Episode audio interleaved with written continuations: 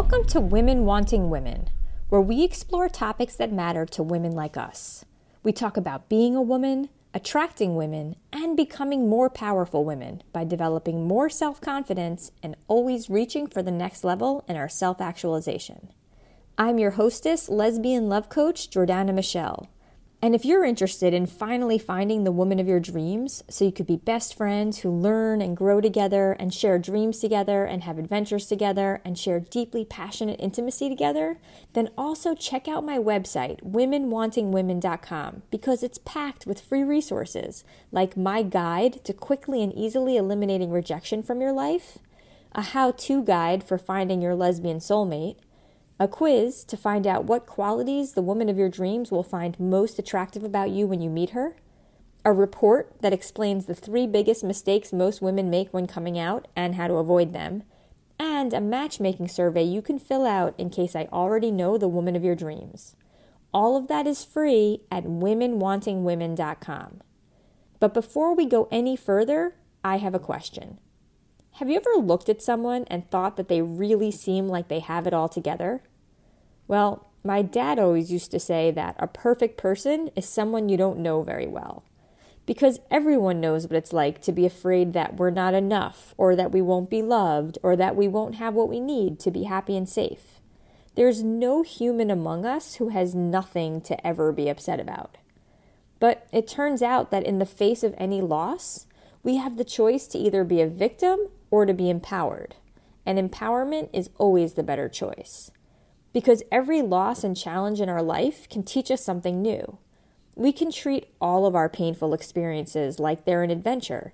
And when we do this, we get to ask ourselves, who do I want to be next after I get through this? The more we can ride out our challenges this way, the more we become better friends, better partners, and better humans. And in this episode of Women Wanting Women, Kim Iglinski, a former supermodel turned healer, tells her story of leaning into loss and using the pain in her life to grow herself into a woman who's every bit as wise and loving on the inside as she is strikingly beautiful on the outside. Kim Iglinski was an international top model from Milan to Paris to New York for 12 years, during which she worked with fashion industry legends, including Alexander McQueen, Mario Testino, Tom Ford, and Calvin Klein, and she was featured in Vogue, Harper's Bazaar, Marie Claire, and W Magazine, in addition to the countless runway fashion shows she walked in. But Kim's years of living the fashion lifestyle led to many unhealthy habits, toxic thinking, and dysfunctional coping mechanisms. Eventually, in the span of four years, Kim lost her sister, her father, and three late term pregnancies. This plummeted her into life threatening depression, and when wine and cigarettes eventually stopped working to cover the pain, she had no choice but to work directly on undoing the unhealthy thinking and behavior patterns that were ruining her life. Through a journey of exploring various healing modalities, Kim was able to create the life she wanted and now she has spent over a decade studying, training, and working with clients to navigate the difficult patches of life and helping them recover a sense of self, clarity, and purpose. You can learn more about her at theevolvingcenter.com, but before you do, please enjoy this deeply personal and enriching conversation with Kim Iglinski. Kim, thank you so much for being here. Um, you're just someone who, every time I walk away from one of our conversations, I think, "Holy cow, this this lady is so wise," and that's what I love about you. And especially the the form that you come in as this, you know, striking supermodel type. Um, and you know, people wouldn't realize that. I think so many people walk around and they look at at women like you who have, you know, beauty and grace and poise and think, oh, you know, she has everything. But what I love so much about you is that you really stand for helping people realize that that life is full of pain and it doesn't matter what what form we come in. Um, yeah, thank you for this introduction. And um, I think one of the things we do want to make people aware is that yeah, life is full of pain. I mean, we all experience it from loss to to divorce, separation, people moving away, and um, and all of us experiencing it, and yet um, so many of us hiding it and it comes from two things. One, uh, on one hand, people don't want other people to think that they're um, in pain and they think everybody else is perfect and everybody else got it together. And I've definitely had people project that on me, like you said, like being a model um, or being beautiful or be or seem like I have it together would create a situation where a lot of people would project, oh, she's got it all, she's got nothing to worry about. And all of us do this um, all of us do this to each other, looking at uh, at other couples and going like, "Wow, they have that perfect relationship, or they have that perfect job. They might, they must have it all together. They must have a perfect life." And it's guaranteed that all of us suffer from pain, from insecurity at times, from um, not trusting that we are loved, and not trusting that uh, that the universe will provide for us what we need. Um, so that's kind of like one thing. And then the other thing is that most of us never learned how to actually process pain and how to feel the pain in a productive way. And productive meaning like just move it through, move through it, feel it, and let it go rather than kind of like be stuck in it. Um, which is what most of us have the idea that you know that if we just let if we feel the pain it would stay here forever and i will not be able to get out of it and i would just be stuck um, so those are kind of like two things I'd, I'd want to talk about a little bit later. But the first thing is um, I learned to share my to share my story, and I'm so grateful that you asked me to come and share my story because it is like we are projecting on each other so much, and I would love people to just know that none of us is perfect, and none of us um, got it together, and none of us actually came here because we wanted perfection. All of us came here because we wanted to experience life in a particular way. You mean came came to this earth, came into this life. We're here to learn. To this body in this experience. We came here to learn. Nobody came here to to to um to uh, experience perfection, even though we think we are and we think we should. and a lot of the pain actually comes from that and you had such an interesting experience because you really got to the top of your game, the top of the industry, only to realize it was empty. And then, even though you had from the outside what looked like such a, a perfect life, you you lost late term pregnancies. I remember you telling me I met you when you were actually finally pregnant with Puma, mm-hmm. but uh, um, son who's six years old, yeah. Now he's sick. It's um, hard to believe, but Yeah, I mean, yeah, definitely. I've uh, gone through the wringer with um, with what I've experienced, um, and yeah, I have. So so, you know, I grew up. I mean, most of you must have uh, heard my accent. So I grew up in Israel um, in a kibbutz, uh, which is sort of like this communal um, experiment that's unique to Israel. And um, so I grew up in a very small place, and I never knew that the different experiences available until um, until I, um, you know, ended up kind of like in quotes being discovered by a photographer and was offered the opportunity to model. And, and you know, growing up, I was you know such a tomboy and so um, and kind of like wild and barefoot, and I had to learn a lot in order to become a model, kind of like to refine myself. Um, and but there was also this desire inside of me to to be seen to be to be, be successful to have you know if i can just kind of like buy whatever i want and have access to uh, you know again money power um, um, and and fame that that would that that would kind of like create fulfillment that that would give me the sense of um, of of value and that would give me a sense of of of um, self. And I was kind of like, you know, through, you know, I, I started modeling and I wasn't doing very well at first. And all of a sudden I kind of like hit success and became um, quite uh, well known, at least in the industry. And um, the more I was doing it, the more money I was getting, the more fame I was getting, and the more um, kind of like people were admiring me and, and, and looking up to me, the more empty it actually all felt because it wasn't actually creating any deep satisfaction, especially because there weren't actual connections.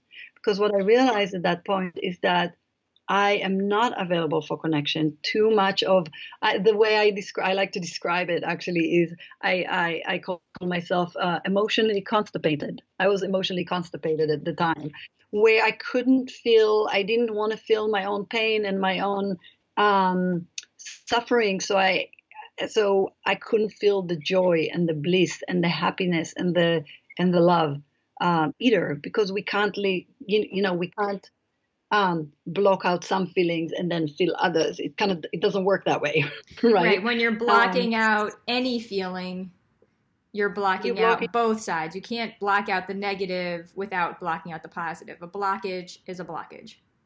That's right. That's right. And so what I you know what I notice is is that and you know I have this story that I tell um, about that moment of realization that I had and um, I was living in New York City and I was kind of like, you know, doing really well. And I shot this Gap campaign, which at the time was like a big deal. And um, and I was walking down Fifth Avenue in Manhattan, and I look up, and there's this giant building with you know with my with my Gap advert like splattered over it. And I looked at it and I was kind of like, this is, you know, this is the moment I've been working um, for, and it felt completely empty.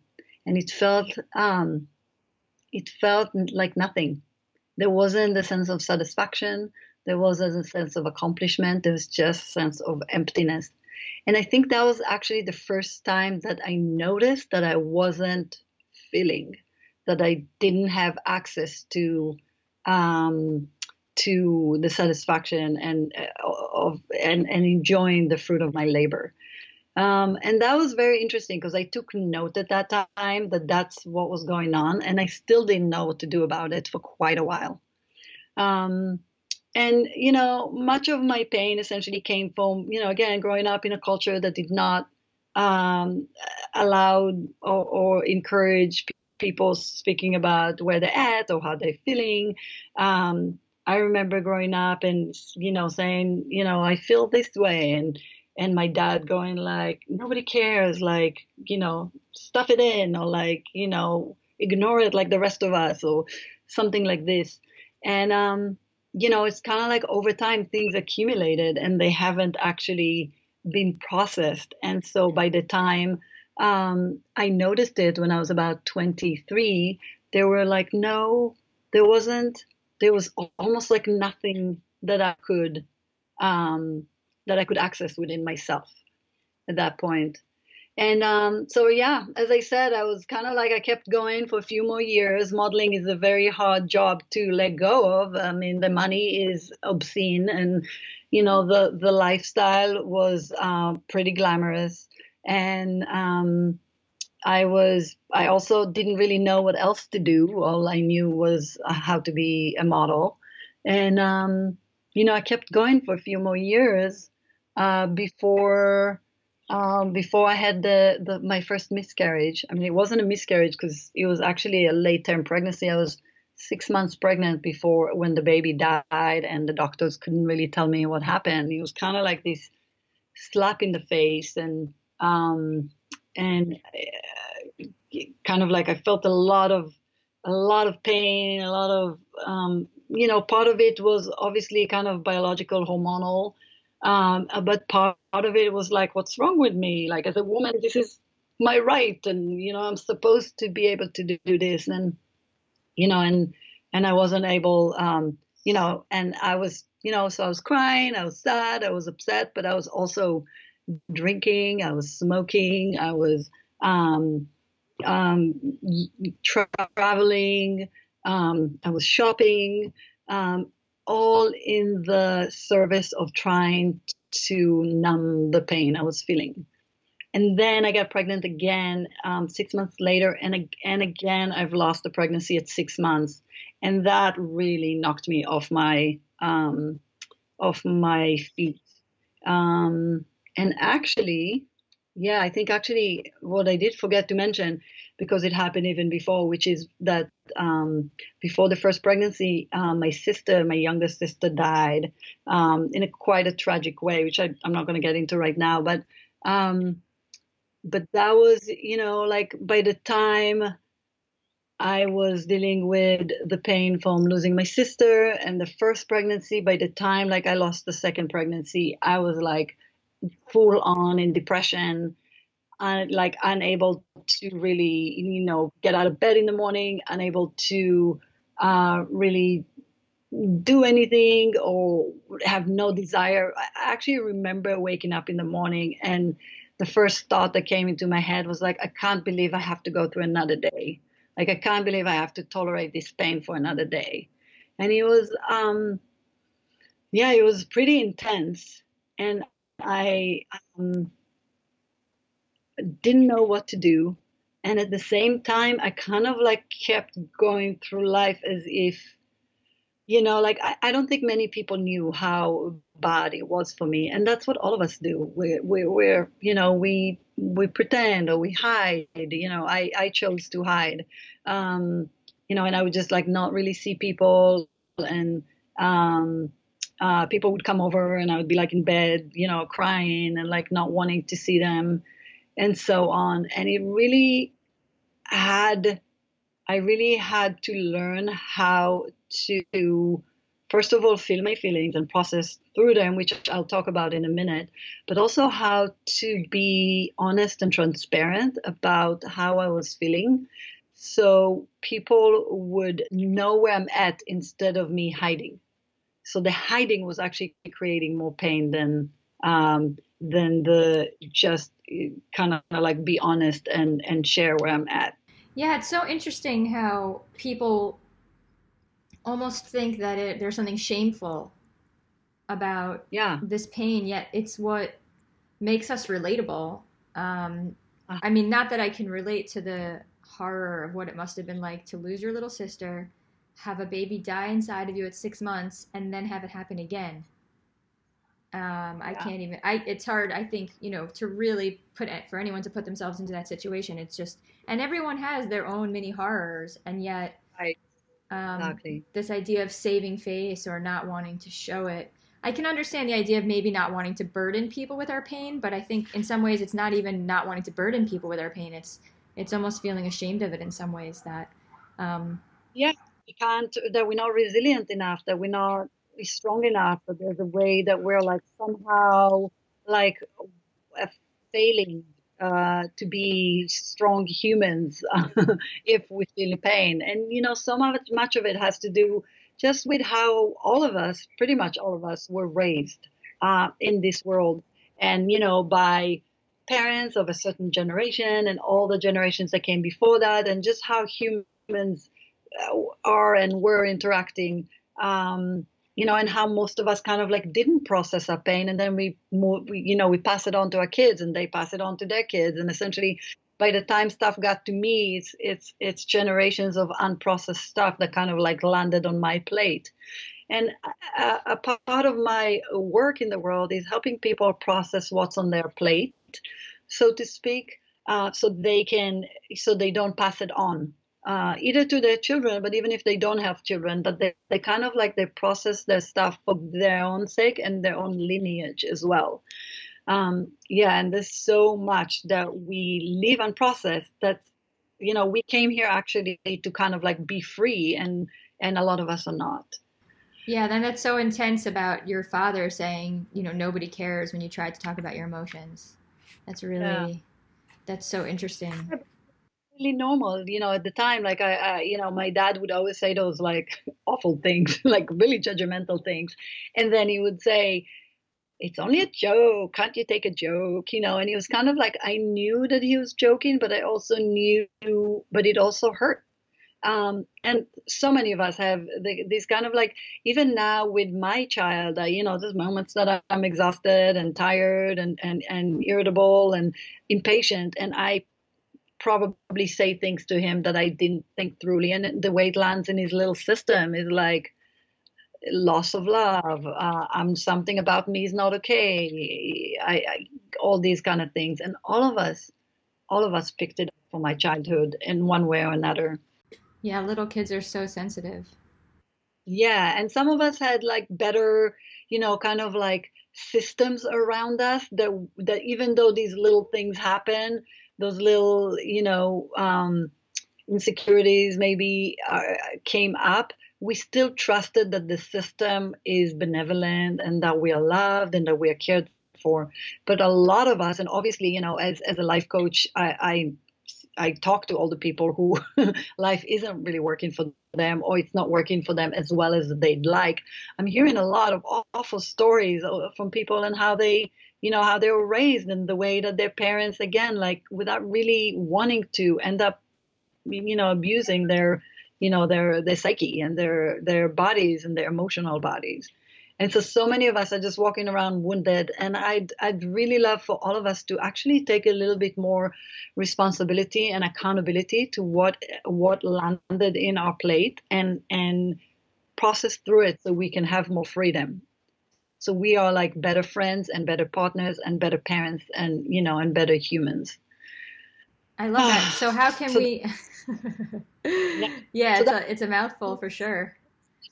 All these essentially like first of all sharing my story because again like you know being you know having beauty and being tall and you know and being you know and having the life that I had, I did have access to a lot, actually did not excuse me from experiencing pain. So, um, and having the access that I had to, because actually I had money, uh, I could use all these different therapies and all these different modalities to work on my system so then I can offer, so then I can, you know, both process it for myself, for my son, and for, uh, you know, for my community, the people around me, and um, you know, and my clients, and you know, and and people who are struggling on their own path, who have similar challenges. Yeah, every time we hang out and I walk away, I definitely feel like a layer has been removed. Mm. you have that effect on people, um, for sure. And and my medicine tends to, you know, since I don't know if it's because I'm from Israel or it's just my personal style, but my my style is very straight up. I, I like to say I like to call things as they are, and it's such a relief to a lot of people when things that are that are kind of like elephant in the room are being called out in a caring way, not in a not in a kind of like throwing it out way, but like wow, this is going on and it's creating pain for everybody. And it seems like to relax a lot of people's system when you can call out what's really going on. And when I can speak about my own pain, it, it, it actually allows people to uh, get in touch with their own pain and give them permission to work with it and to transform it, which is kind of like my, my hope, my desire, and my mission. Yeah, I think I think that is something that you represent for the people who know you or the people who are around you is you're no nonsense. You say things like they are. Uh, you don't uh-huh. beat around the bush, but it doesn't hurt somehow. You just you're not trying to say you're not trying to prove something or make anyone feel bad. In fact, you're just trying to relieve pain yeah. by by by stating what is so. Yeah, and I think it's about kind of like the level of compassion care um, that um, that has to come in any truth telling. We have to bring compassion and care. We can't just throw truth telling at people for no without the the care. And I think the compassion and care really came from just really suffering a lot. So my depression has lasted uh, like a good seven years. I was in a really bad shape. Uh, I spent most of my 30s actually being really, really depressed. Um, and I went on to try many to I basically end up, yeah, I joke sometimes that I got a PhD in the studies of Kim, of like my own kind of like coping strategies and mechanisms and, um, and my triggers and my, you know, and all these things. So I could, so, um, so I could be more available to, again, to my community, my clients, you know, my family and my friends. Um, it, it is so important that we understand what triggers us as individuals because the thing that triggers you, Kim, is going to be different from the things that trigger me. And if I'm not aware of my own triggers, if you're not aware of your own triggers, then when we kind of flip off the handle, um, we have no resources for for taking responsibility and for coping in the moment. So it's really good for us to study our own triggers, and I could see why that was so great for you. So let's so walk us through it. How do we start to take responsibility um, what are some suggestions for people that you have? Yeah, so I guess like the, the first thing I want to um, start is really with with taking taking account of what is going on in your life that is causing you pain. And um, that's kind of like where we want to make uh, the distinction between pain and suffering. Um, there's this, you know, it's a Buddhist concept that life is pain, but suffering is optional which basically means that there is pain in life, as we talked about already several times. Um, but what but suffering is uh, they call it in buddhism the second arrow which is basically like whatever you do to try and avoid feeling the pain is creating suffering so if i'm trying to avoid the pain of remembering you know of thinking about my dad making me you know making me wrong um, every time I think about it, I, I may want to eat something, you know, to like make myself feel good. Okay, I'll just eat this candy and I'll feel better. And before I know it, I'm dealing with, um, you know, either with overweight or I'm dealing with like a serious illness like diabetes or, you know, or any, you know, any other kind of like coping strategies that um, my personal system came up with to to numb the pain. And um, the numbing mechanism is so fascinating because it's you know it's the strategy that we usually come up with as children so something happened for example you know my dad told me uh, nobody cares about what you think and feel. Um, and i internalize it as like i don't, matter. No one cares about me. I better just shut up and my opinions shouldn't be heard. Um, so then when i you know and then after a while i start checking out you know i'm like oh if i don't matter i just i'm just going to check out. And my personal thing um, at least as a child i used to escape a little more into like fantasy imagination world and i was just not in, not physically in my body i was mostly like not in my body enough um, which then later on created a, situation where I was a teenager. I started smoking and I started drinking in order to not feel the pain in my body.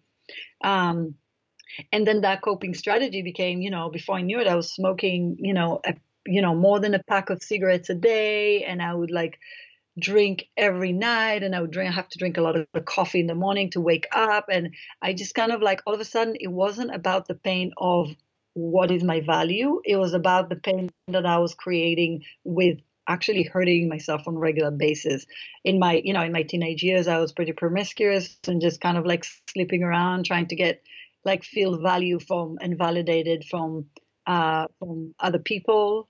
And it just kind of like created, which created more pain uh, and more suffering. and then, you know, in a way like all the stuff that I went that happened to me after, even though it was so hard, I'm also there's a part of me that's grateful for it because it did give me the wake up call that I needed um, in order to uh, identify what's going on. So that's one of the things that I invite people who are listening is to kind of like take those in quotes wake up calls or kind of like life events that seem at the moment to be so um, challenging, hard, painful. I can't take it. I can't tolerate it. And actually imagine that they are somewhat of a gift. And that gift is a wake up call. And what if that wake up call came here to serve you somehow? And it's it it is hard at first to think of it that way because um, you, you know at this point I'm like when something challenging comes my way I'm like all right like I'm you know i'm like pulling up my sleeves. I'm like all right let's get into this. What is this you know what message is is this um, experience uh, wanting to teach me? Um, but at the beginning i was like no go away stop. Yeah so most definitely... of us most of us when something hard comes up it's like oh my god not this again but you're right, um, right, that it could be a wake up call. And the wake up call is that we need to examine what you were saying uh, is the second arrow, the suffering not the pain itself, but the things that we're doing to cover up the pain. So for you, you said you were smoking a pack a day, you were drinking, then you needed coffee to wake up. Uh, earlier than that, you're using promiscuity uh, as a way to cover the pain or being out of your body. And so yeah. When a hard thing happens, it could be a gift to, to see what are we covering up and where are we causing more pain than we need. So what are the steps then for, for using it as a gift? How can someone who, who you know isn't just rolling up their sleeves and saying yes let's go um, what are the steps for that I mean, usually when people come to me or when people are in general ready to do something is because the situation is pretty bad. Is because they realize that they can't fix it themselves and they need help or that they can't keep on going because this is getting really bad. And so the first thing that I the first thing that I ask people is, what do you want? And this is kind of like, it's simple, but very loaded question because most of people get actually kind of like, what? What do I want? Like, I never ask myself that. Most of us are more connected to what's not working and what we want to get rid of and stop doing and, and, and change, you know? Um, so that's the first thing that uh, that I would ask people is like, what is the issue? What is the problem? Um, you know, and the problem is like, oh, I'm like, I'm overweight. I'm, I, you know, I can't control my eating, or like I'm eating for comfort, or like I'm overworked and I'm always saying yes to everybody and like prioritize myself last on the list, or um, the issue can be like, like I can't stay in relationship. I, relationships never work for me. I'll end up alone. I'm, I, I, I'm always sad, you know. Um, so all these things are kind of like the issue. And it's probably not the original issue. It's more like we're dealing with suffering here rather than pain. And when you're talking about these issues, what you're saying is that's what people don't want, but it's not what they want. When you're looking at an issue, you're looking at all the things that are wrong, which is a very different inquiry from moving, you know, moving away from what you don't want isn't the same thing as moving towards what you do want. They always say you can't get from uh, you know New York to Boston by avoiding London, you know, or something like that. I forget how the saying goes, but you have to move towards something. You can't just avoid something else to, to get to a good place. Right. Well, there's two ways. There's moving toward and moving away. And most people are more aware of, you know, when they come when they're ready to make change, it's because it's because the situation is so bad. Like uh, unfortunately most of us do not are not ready to make you know, are not ready to roll up the, our sleeves and get into it and work. We're more like, oh, something is really bad. I'm actually in a really bad shape. I need help. And so, you know, so then the question is like, okay, what's not working? And then I gave the examples. And then the next question is, is um, what do I tell myself about that? So, um, for example, if you know, um, I you know, I, I have I have a client that we work with you know, with her with her body and, and being overweight and um, and not having control around eating. So it's it's kind of like it's one of the examples that actually I come across a lot, and it's you know, and so she tells herself, "I will never be loved. I will never find a partner. I I, I will you know I will just my body would continue deteriorating. Um, I'm out of control." And when and then the question is like when you say these things to yourself, what feelings come up? And then you start, and then you're starting to work with feelings. And like, so um, the feeling that comes up are helplessness or sadness, depression. Um, you know, these are all examples of things that come up around the issue. Um, and then the next step and is to feel those feelings. And so that sounds easy i know. I mean i say it as if it's easy but it's i know that it's not and i know that it's um, that it can be tricky for some people but um, i have um, i have a tool that i'd like to give uh, you guys later um, that that really helps with processing these feelings but the first thing is to really like be aware of what are the feelings because what we do all day long is kind of like um you know like pretending to ourselves and everyone else around us that those feelings don't exist that we don't actually feel what we're feeling. And that's again when the coping strategies come to be to like keep those feelings down.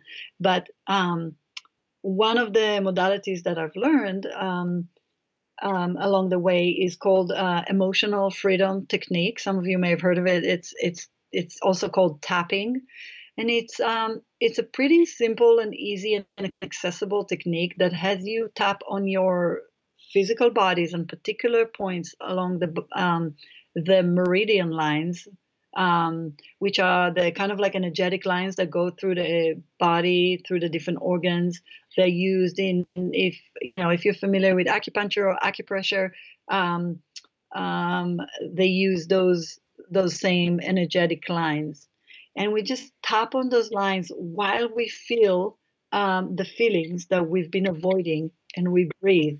And it sounds like a little simplistic, but there's something about it that has the body, like the somatic body, which is kind of like the consciousness of the body, um, release um, energy that's been trapped in the body for um, for usually you know since you were a child. Um, so let's all actually take a deep breath right now through the nose and exhale through your mouth. Good. And so right now, um, and usually I'd like to do at least three breaths. So, you know, go ahead while I'm talking. and Take another couple of deep breaths through the nose and exhale through your mouth. And even with a soft sigh, because that really helps the nervous system to relax and unwind. And as you do, what it what happens is that you can become more aware of uh, your body and your consciousness in your body at this moment. And as that, um, we become present to what's actually going on. Okay. And so what's going on can be pretty, as you said before, could be pretty awful, could be pretty horrific, could be pretty scary. Um, and so, which is why we're not, you know, we're like, ah, stop, I don't want to feel this. And then we go for our coping strategies. But what um, what emotional freedom technique is really useful for is to actually feel those feelings and then release them uh, through the body, through the, those, those, energetic lines in the body. And um, what happens is is that it takes feelings that are at the 10 and within five to 10 minutes you can really lower the intensity down to like a two or three out of 10 so uh, if you're feeling a 10 out of 10 in pain just by yeah. feeling into your body and using this technique, it goes to a two out of three. Right. So it starts with these three conscious breaths with it in through the nose and then out through the mouth with a deep sigh. Yeah. Which is breathing is always a good idea. Consciously breathing is always a good idea. And then again, like what are those feelings? And then what we do is essentially we just say to ourselves, either out loud or in your head, just say, okay, I feel this whatever that is. I feel sad. And while you tap, and I, I, I, maybe I'll, I'll uh, just do a little demonstration later, but essentially while we tap, what we do is become present to it and say, it's okay for me to feel this. This is how I feel. I feel sad. And it's okay for, for me to feel sad. And in the past, growing up, it wasn't okay to feel sad. I was made wrong to feel sad. Sadness was not acceptable.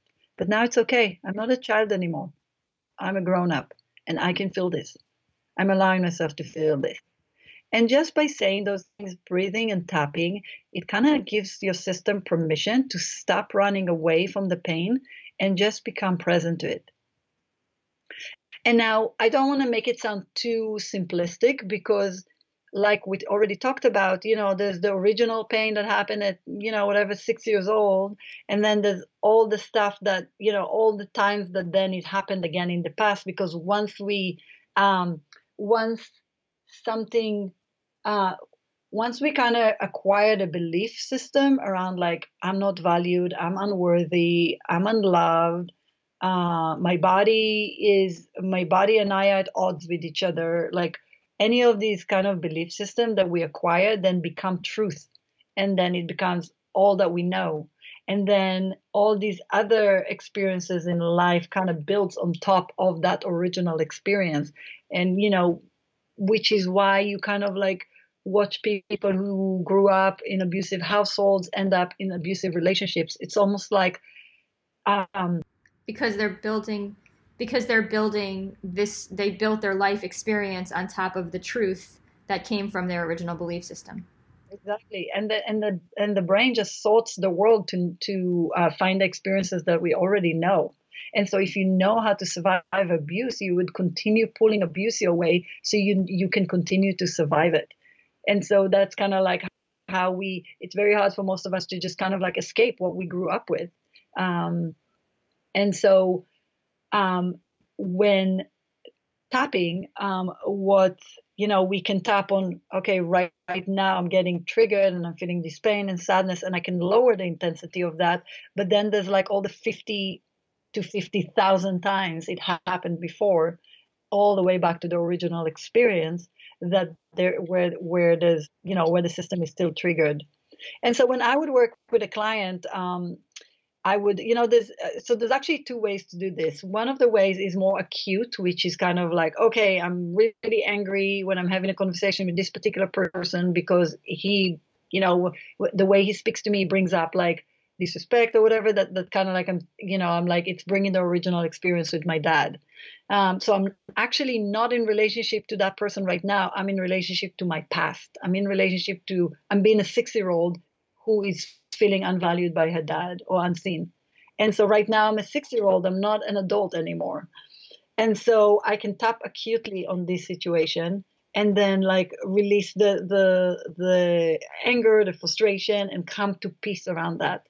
But it would happen again and again and again unless I was able to locate locate the the original experience in my past and then lower the intensity around that experience too and then subsequent experience. And it doesn't have to be every single one of them but there's in there's just those that are holding that particular reality in place.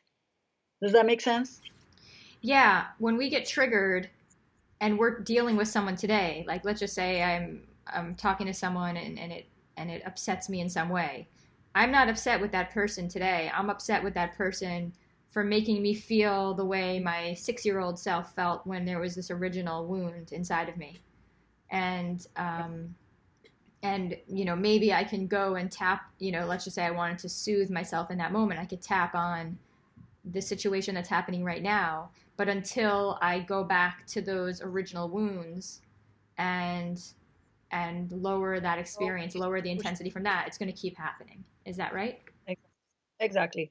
Yes um, so that's um, so that's one of the tools that are that I found really useful. And I have to say, you know, again, like as somebody who was emotionally constipated at the time and had no idea what I was feeling, and you know, except like bad, it was all bad. Yeah. um, um, I, you know, I happened, I actually happened on an, a teacher who was teaching that and actually apprenticing uh, a bunch of us and um, I lowered emotional intensity around the loss of my pregnancies. I lowered emotional intensity around my sister, which took a while. It used to be that I could not speak about uh, about the loss of my sister. Like I would choke up, you know, and I would like shut down because it would be too much. And now I can, you know, I can talk about it to you and still be connected to myself. And I can talk about it you know, and sometimes I would still, you know, still be sad, I would still cry, but it would not overwhelm me and it would not take me down. You know, it would be like something that happened and almost like this sweet sadness uh, that lets me know that I care about that, that I care about my sister and that I miss her and that, um, you know, and that I love her, but it's not the end of the world.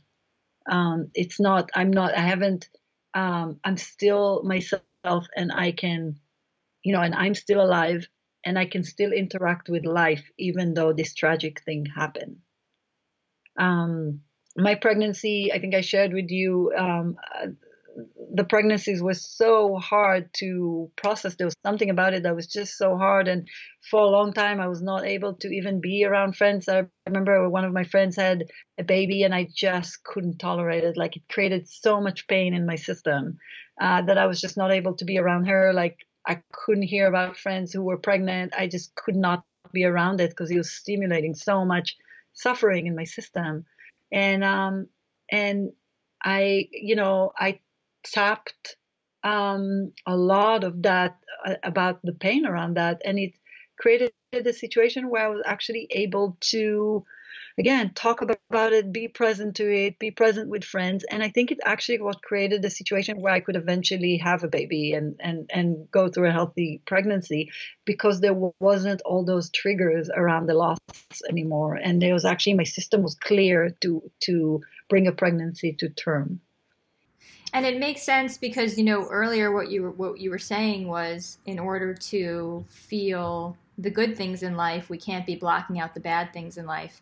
And so it makes sense that by being able to really be present in your body for all the pain of loss of your sister, you were then able to experience the care and the love and all that sensitivity around really missing her, um, but yet still interacting with life. So it, it, it makes, you know, based on what you said before, it makes a lot of sense.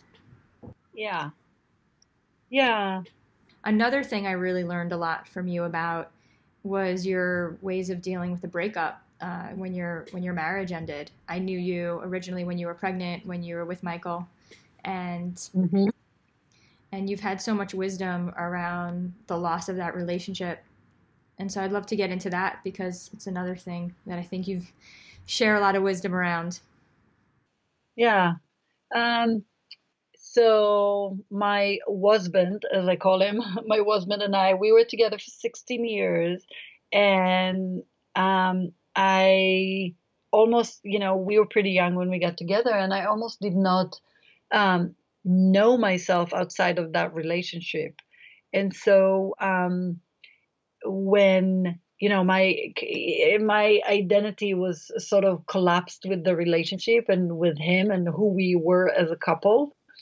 And there's a way that i've um, kind of lost my identity a little bit uh, into that relationship but i didn't know that at the time. Like to me it was like he, we were actually kind of like in quotes had the perfect relationship. People always you know kind of like thought that we had a perfect relationship. And in a way we did but there was a way that I wasn't actually fully m- myself. Um, and and when and oh and it was actually after the after we had a child i think it happens with a lot of couples where my attention went to to my son uh, puma and my husband um, my husband um, felt kind of neglected and lonely in the relationship and we tried different things and um, and ultimately um, he it was his decision to that the that um, the relationship uh, that he's not actually thriving in the relationship and that he'd like he'd like out. And, and you know that was total shock to me at the time because i did not ever imagine us not being together and especially after you know after all the pregnancy losses and finally we had a child and all of a sudden like actually that wasn't working anymore. And um, even with all the work that i've done with all the other pain that i had i actually all of a sudden had to do a, uh, more work because he was no longer there there to be on you know on my side and my support and my you know kind of like my rock um, so all of a sudden, I was on my own having to do a bunch of work around uh, my pain. Um, and what was interesting about that, and what I've discovered out of that process, um, was that we have this idea, um, and it comes from it comes from us from from its history of, of marriage and and this these concepts that we have about partnerships that they are forever and that they you know happily ever after. And you know I'll, I'll till death do do us part right? We, we we have all these concepts around what perfect relationship or what you want to thrive for is this um is this um um partnership that would last forever. But um, so I definitely had that going on. And when Michael and I separated, I kind of like had to be up against it. It was like, oh, this is a failure of our marriage. And not only it's a failure of a marriage, um, he was not available to process it with me.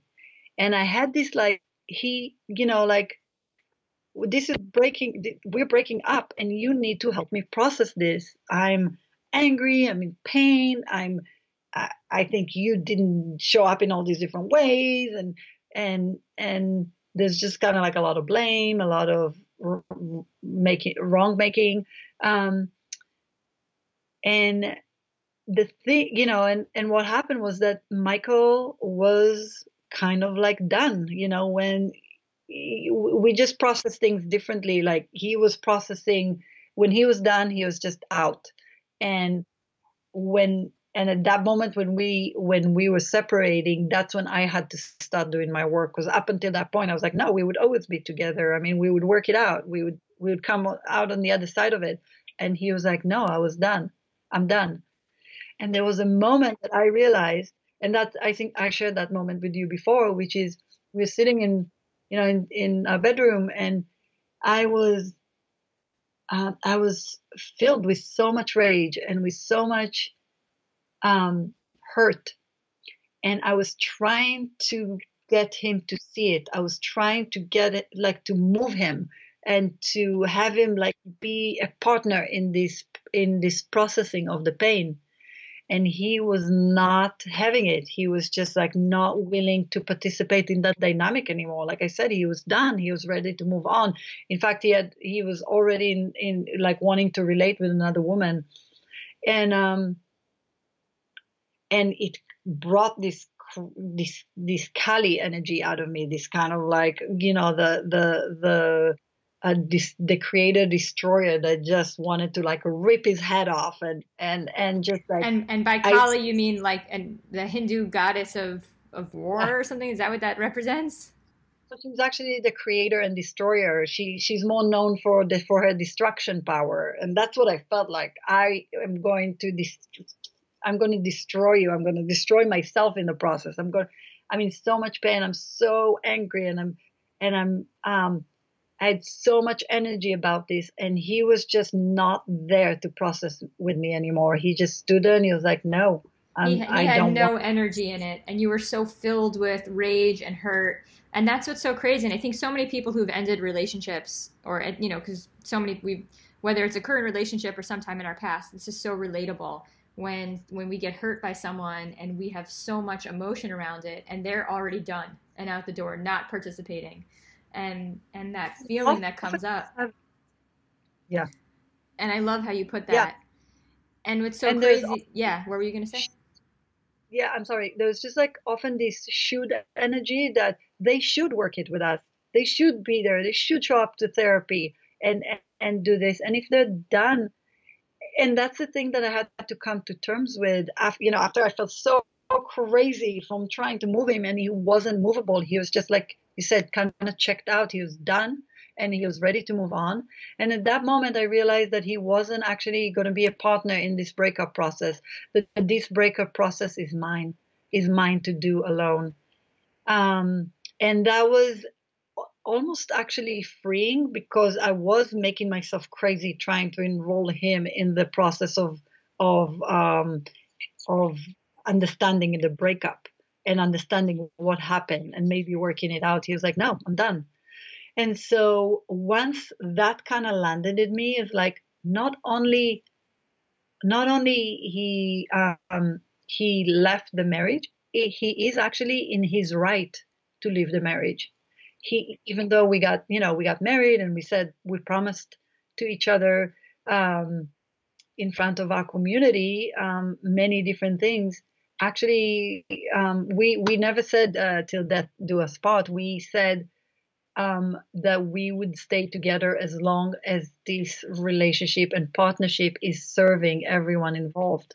And the moment it's not serving everyone involved then um, then we open to a different relating but nonetheless, in my system, I thought that that moment would never come and that we will always serve each other. And actually, the truth is that we weren't serving, we weren't uh, uh, the best versions of ourselves anymore. And it's crazy that you really couldn't see it because we can't always see those things within the relationship. You know, get used to our patterns.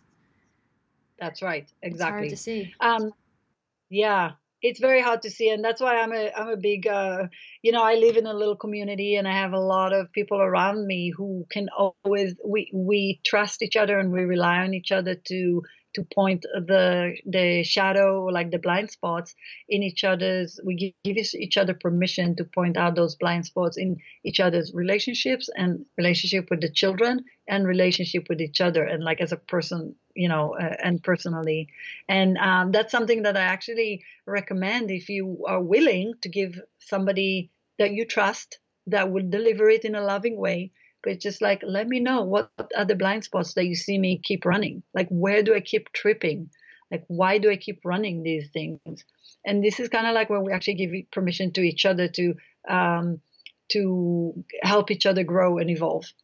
Yeah and giving someone who you trust permission to point out your blind spots. It has to be someone wise obviously because you don't want because otherwise that could lead you in the wrong place. You're lucky. Actually should we detour and talk about the community that you live in? Because it's pretty extraordinary um, yeah, I mean, what was interesting is even at that moment that like my colleague came out and uh, was um, my friend was with us in the room, and having actually her hold the space for us had me see it not only from my position but from, from her position too, and that's when it dawned on me that oh, he's not in it anymore, and I got to do this work myself, and I'm gonna let him I'm going to let him do, I'm going to let him go. I'm going to let him do what he needs to do so I can do my own work.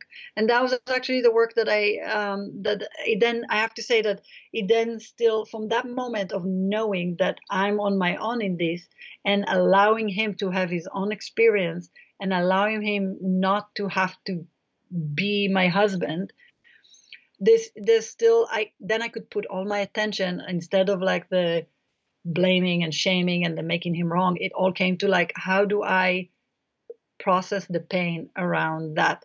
And i remember someone told me at the time oh it takes half the the time of the marriage to get over the marriage. And we were together for 16 years and i was like there's no way i'm spending 8 years like processing this relationship. I'm like i you know and we have a child together so how do I move through this the in the most effective way? And I just used all my tools and I used my community to come to a place of completion about the relationship. And it took six months, which I think is pretty quickly. Really quick. Um, yeah, I it took six months to really kind of like process all my anger and my disappointment and my uh, and the fear about the future. Um, and so on and and get to a point where I said to him, I'm ready for a completion ritual, which we actually did. We had a beautiful completion ritual um, that um, I came up with, um, which we did uh, next to the temple at Burning Man, the, that art festival in the desert. Um, and we just had an entire community um, support us in the in the process of essentially like ritualizing the, the the the completion of that relationship. And it was really it was really beautiful. We had the community around us and we had um we were communicating with each other um, our resentments and our gratitudes.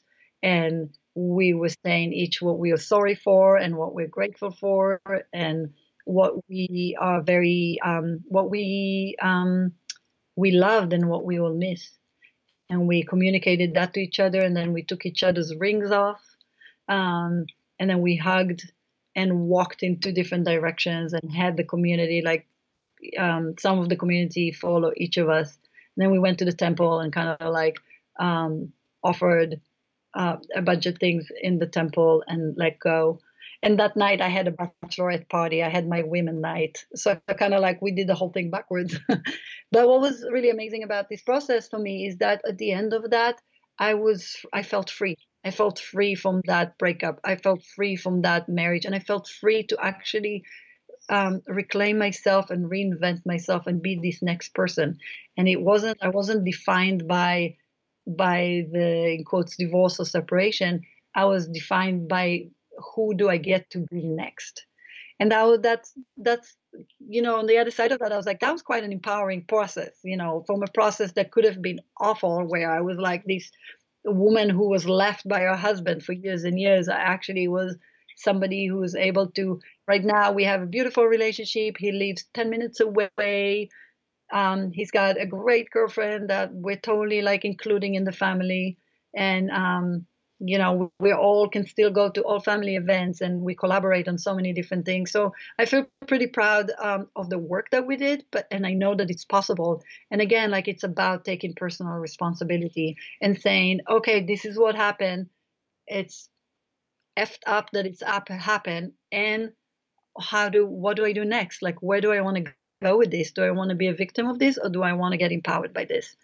And um, and you know empowerment is is always the better choice. Empowerment is always the better choice. I love that. And this is such a beautiful ritual. I don't want to i want to just make sure that i got it all. You spoke to each other of your resentments your gratitudes the things you're sorry for the things you loved about each other and the things you'll miss. And then yeah. you took each other's rings off you hugged and you walked in different directions. And then you had a bachelorette party. Yeah that's hot um, yeah, it um, was it was it was a really empowering process, and um, yeah, and I've, and since then, actually, a few people in our community um, asked me to lead them through that same process, and um, it's called Six Steps to Completion. And you know, if anyone, if you Google it online, you'll probably find it. Um, and um, it's very powerful process. And I what you know that's one of the stories also that that live in the culture which is once you know that marriage or relationship is supposed to be or love is supposed to be forever and if it's not it's failing. And if it's failing then we can't be in relationship anymore. And you're bad and i'm wrong. And it's just kind of like creating so much discord in the in the space in the field. And what we are able actually to create a new story around is actually now he's you know we actually not we weren't when we met at 26 we were we were great together but then you know at 40 we were different people and it, and and we were parents and we just needed different things and we grew in ways that had us wanting different things. And that's not a bad thing you know it's just it's just what it is.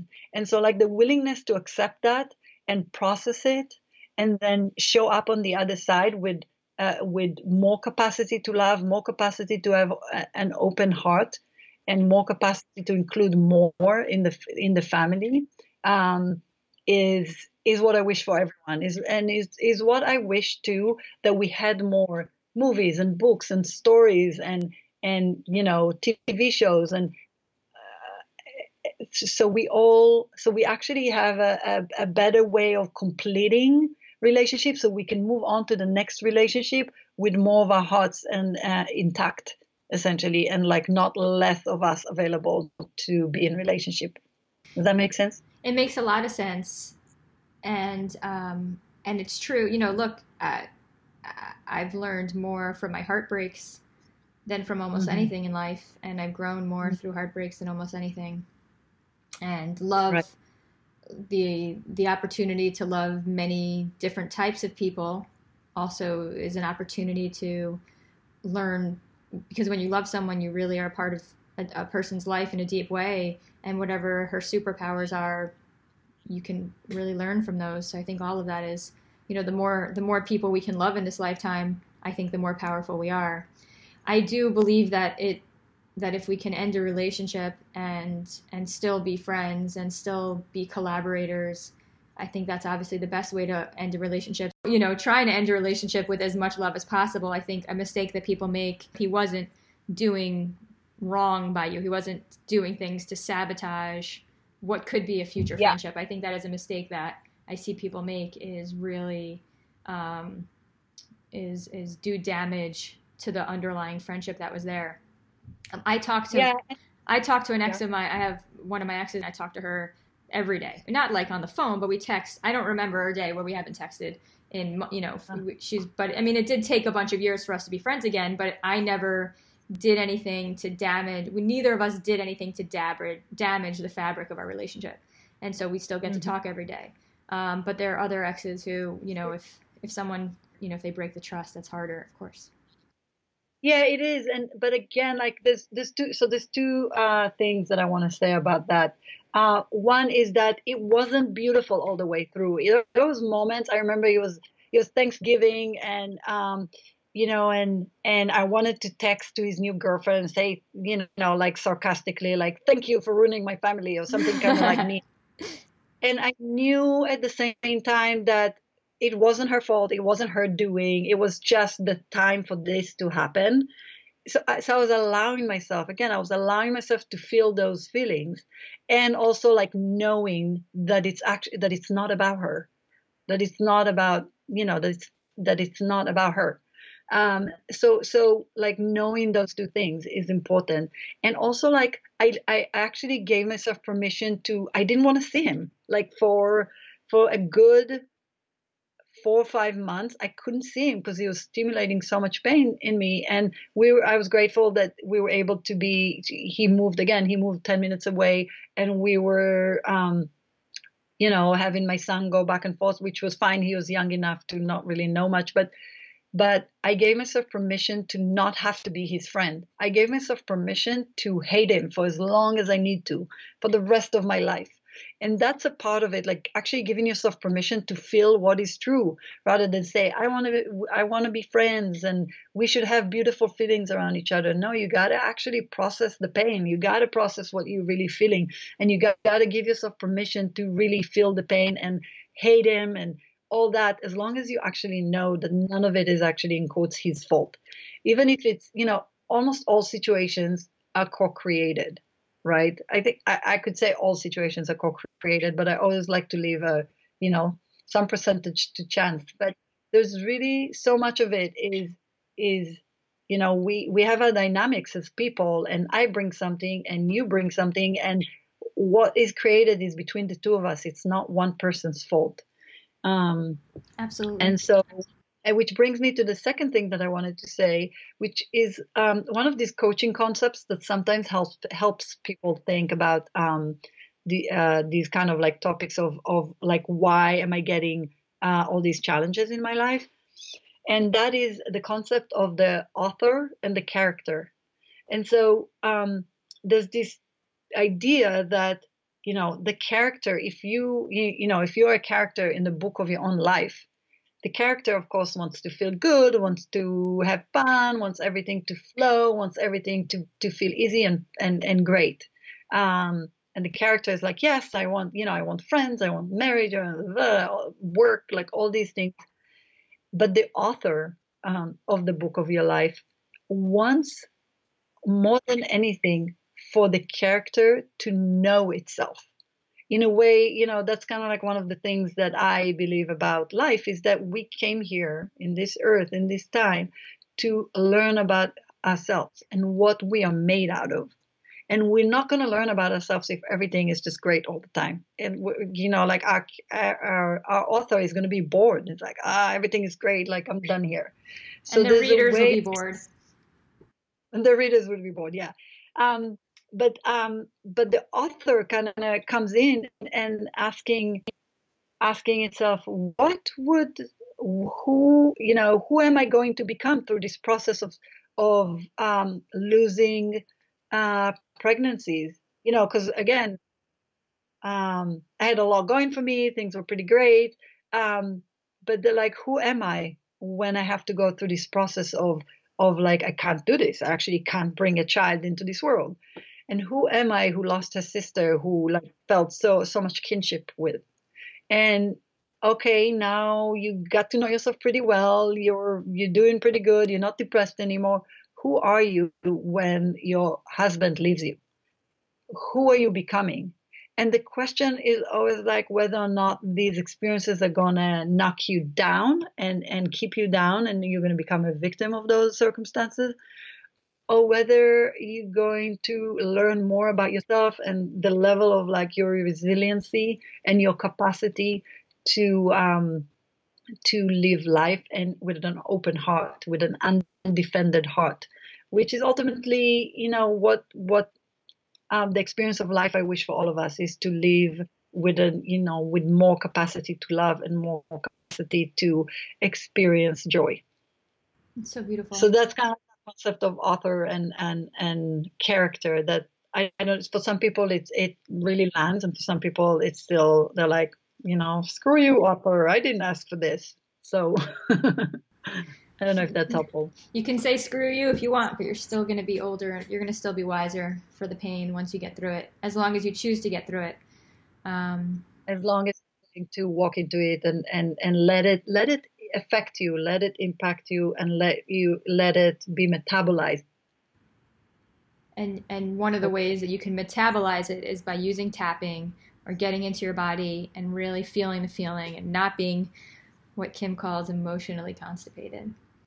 Yeah. Um, yeah, and some of the um, yeah, there's uh, there's many different modalities that I personally worked with. I tapping was one of them. I did a lot of kind of like psychological work and and therapy, but I also did a lot of somatic work. Somatic work. A lot of us kind of like keep talking about things in our heads, and we actually want to bring it into the body. And where is it? Where is the experience sitting in my body? Where is this experience? How is it affecting my health? How is it affecting my you know my um, my capacity to feel? Um, there's some things I even did some work around, you know, shamanism where I did, you know, I did rituals and I did, I worked with my ancestral lineage and, you know, I, I, I worked, I did a lot of uh, yoga and I, and, and, and uh, I studied herbalism and I just kind of studied all the ways that my intuition let, called me to do, called me to learn. And so, yeah, yeah, I invite you essentially um, as a person in this world who li- is living life in this unperfect world um, to ask yourself, what, okay, there's all these different modalities. What speaks to me? What calls me? And I would just kind of like work with that. And then, you know, so I lowered my emotional intensity. What is next? Some kind of like lineage, family, you know, family came through. So I did the work around that and then um, you know, and so on. So I'm kind of like inviting you to um, check this out for yourself. I think that's so great because there are so many different ways to to get into the process of feeling better, of, of handling stress, of handling pain, of handling the hardships in life, um, and just letting your intuition guide, you know, guide your own path to see which one resonates the most. Yeah, I mean, there was a there was a time uh, that I was pretty depressed, and I tried many different things. One thing that I worked with is a family constellation, which is, you know, if you want to Google that, you'll learn about it. It's very interesting um, modality that works with agreements we made uh, in coming into this world. But personally, the work that I that I found really effective, and that might be a little kind of like edgy or out there for some people, is um, my, uh, I did go down to Peru and um, sat in ceremony with uh, a curandero shaman, that a healer, essentially, um, you know, drinking uh, a brew, a tea called ayahuasca, which is, um, you know, it creates um, halluc- it, it's it's it's hallucinogenic, but it's essentially what it does is helping your system, um, helping you un, kind of like dig into your psyche and bring up experiences that are stuck. And the medicine works with your psyche in a way to kind of like process unprocessed um, feelings and thoughts and experiences and memories. And um, I, you know, this is a whole other topic that I can talk a lot about, but one of um, so I've sat with this medicine for the last 10 years, which gave me so much, um, so much wisdom, so much love, so much beauty. I, I got so much out of that experience. But what I've developed is actually a preparation and integration process that most people skip and therefore are not getting um, as much out of the experience as they could. Um, so um, if you do go, if you want to check out my website, it's called, uh, it's www.theevolvingcenter.com. Um, yeah, I'm gonna have links to all your all your to your website and everything uh, in the show notes. My website, you would basically see some some of my, you know, life coaching is where a lot of my work is, but I also work with people around preparation and integration. Um, and again, this work is illegal in the United States, which is why most people have to go to Peru or Brazil to do the work. And um, and um, you know, the issue with things being illegal is that you can't talk about them and you can't regulate them and then there's all kind of you know situations that can get pretty dicey and so um, my invitation is to be safe when doing this and I don't actually offer the medicine myself. I only offer the process of integration, uh, preparation and integration, um, and guidance around it from my experience. Um, and then in my life, in in my life coaching um, capacity, I use a lot of the modalities I mentioned earlier um, to work with my clients to kind of like first lower their emotional um, charge and then work with their belief system and then even working with identity kind of change. Like who do we know ourselves to be in the world? Um, and that's just fascinating. I just as i said like getting the phd in, in the studies of myself had me understand a lot about myself and about the, the kind of human the human um, mechanism of what kind of gets us through life and i'm just fascinated by that and and love working with people to create a different experience for themselves in life. Yeah, I yeah. remember hearing an Oprah quote uh, that said something like, "We don't become what we want; we become what we believe ourselves to be." Um, that's probably a total misquote, but that's why our identity is so important. How we see ourselves and what we see as possible for ourselves really is the determining factor of where we're going to end up in this world. That's right. That's right. ah, indeed. Is there anything I haven't asked you that I should have? Is there anything important to share that we haven't touched on? Oh, yes. Um, oh, yes. I can't let you off the call without sharing one of my favorite bits of Kim wisdom, oh. which oh, is yes. yes. Um, you know, being someone from Israel, where at any moment, you know, bombs could drop from the sky. It's very easy to live with thinking about the worst case scenario, but you taught me a great tool around this. Can can you get into that? Yeah, so what I noticed for myself is that I was uh, going through life checking in as, as somebody again, like growing up in Israel, and then like, uh, and then also get, you know, getting the call about my sister dying, then my dad died after that, and you know, just kind of like I would start every day the the uh, with checking in with like what's the worst that can happen. So if it does happen, it doesn't take me by surprise. And I, you know, like my system was like, ah ha ha, wow, we're so clever. Like nothing can surprise us. And of course, things kept on like, you know, b- bombs, uh, figurative bombs kept falling out of the sky on me. And, um, but then what I noticed after a while was that by continuing to check in with the worst case scenario, I was all, I was, it's almost like praying for what you don't want to happen, right? why is it like praying for what let's let's stop let's get into that why is it like praying for what you don't want to happen so so this idea you know when you imagine what's the worst case scenario you are create you know and then you feel fear or like anxiety or um, contraction of any kind um, this is the this is what your system is orienting toward. It's orienting toward the worst case scenario. And, and it's almost like you don't really allow good things to happen and if good things happen you don't even register them because your true north or like your you know your needle is always pointing toward what can go wrong. And you're looking for what's wrong instead of looking for what's good because our imagination and our fear is focused on what could be bad. And that's so powerful. That's such a powerful thing to always think about what's you know to to imagine what we want and to feel that um, is is really powerful tool in creating our own reality. So wait, what? So wait, what's the tool? Then what's the opposite of that? I love this. So, so what? So the thing is, is that I was like, oh, I need to stop doing the worst case scenario, but my system was like, no, we can't stop doing this. This is like one of our coping strategies. We need to know what's the worst thing that can happen. And then I was, um, it dawned on me that what I can do is actually imagine what's the best case scenario as well and so i'm not only i'm not like trying to get rid of one thing in order to like look at things i'm not trying to get rid of the negative in order to only see the positive because that did not work with my system. It doesn't work with who i am. Because your system needed to feel safe. You couldn't feel safe without imagining what could go wrong because then something would go wrong and you weren't prepared for it. So something deep inside of you wanted to be prepared for it. So you still had to imagine the worst case. But then you decided in addition to that in addition to that, I would I would think, okay, and what is the best case scenario here? What's the best that can happen? And that created um, this, uh, um, you know, it's it's also like it's what's the worst and the best, but it's also everything in between.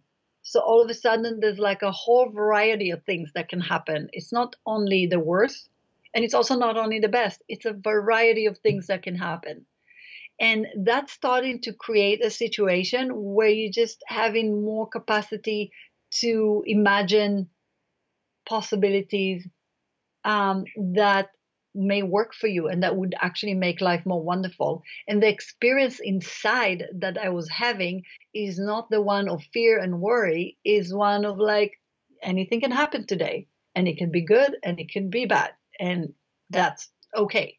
Right. There's more curiosity in there. Right. Exactly. There's more curiosity, more possibility, more options and it's le- it's less binary too. It's not like this one thing. It's so many other things are possible. I love that because I'm I tend towards the anxious as well, and I I ever since I heard this from you, I absolutely loved it. When I catch myself dipping into worst case scenario planning, I say, oh nope, Kim would tell me to imagine what's also the best case scenario here, and um, it's such a great tool.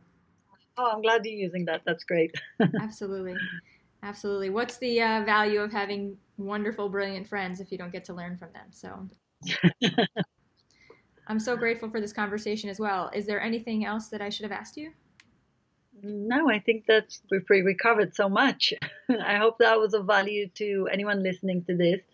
And um, thank you so much for doing the work that you're doing and getting uh, um, tools and different wisdoms out there to um, you know people who may not have access to it otherwise. Yeah i i'm so lucky to have the friends that i have and i love that i get to share them. So thank you for yeah. being one of them. Can't wait to see you again soon. Thank you anna. Thanks. Bye. bye. Thanks so much for listening Kim created an EFT tapping demonstration video for listeners of this podcast, so be sure to check that out on the blog at womenwantingwomen.com, and there's a direct link to that below. So head on over there so you can see Kim and let her guide you through her own EFT tapping demonstration. And while you're there, I would love to hear from you. We covered a lot of things in this interview, but I'm curious what of the things we talked about were the most impactful for you? Head on over to the blog and let us know. And if you're interested in finally finding the woman of your dreams, so you could be best friends who learn and grow together and share your dreams together and have adventures together and have incredible intimacy together, then there are tons of free resources for you on womenwantingwomen.com, including a guide to quickly and easily eliminating rejection from your life, a class on the number one thing you can do to end your loneliness if you're single a quiz to find out what qualities the woman of your dreams will find most attractive about you when you meet her, a quick guide to the three biggest mistakes most women make when coming out and how to avoid them, and a matchmaking survey you could fill out in case I already know the woman of your dreams. All of this is free on my website at womenwantingwomen.com. And when you claim your free access to any of these things, you automatically become a Jordana Michelle Insider, which will give you instant access to an email training series I created to help you get on your game to finding the woman of your dreams faster and easier, and to help you grow the deepest possible love together once you finally meet. Plus, you'll get exclusive content and special giveaways and some personal updates from me that I just don't share anywhere else. So go to womenwantingwomen.com and check it out for yourself and share it with any other LGBT women that you think can benefit from what I'm offering there. Until next time, don't forget that hot lesbians are everywhere, that love is real, and that the woman of your dreams is on her way into your life in perfect timing. Thanks so much for listening, and I'll catch you next time on Women Wanting Women.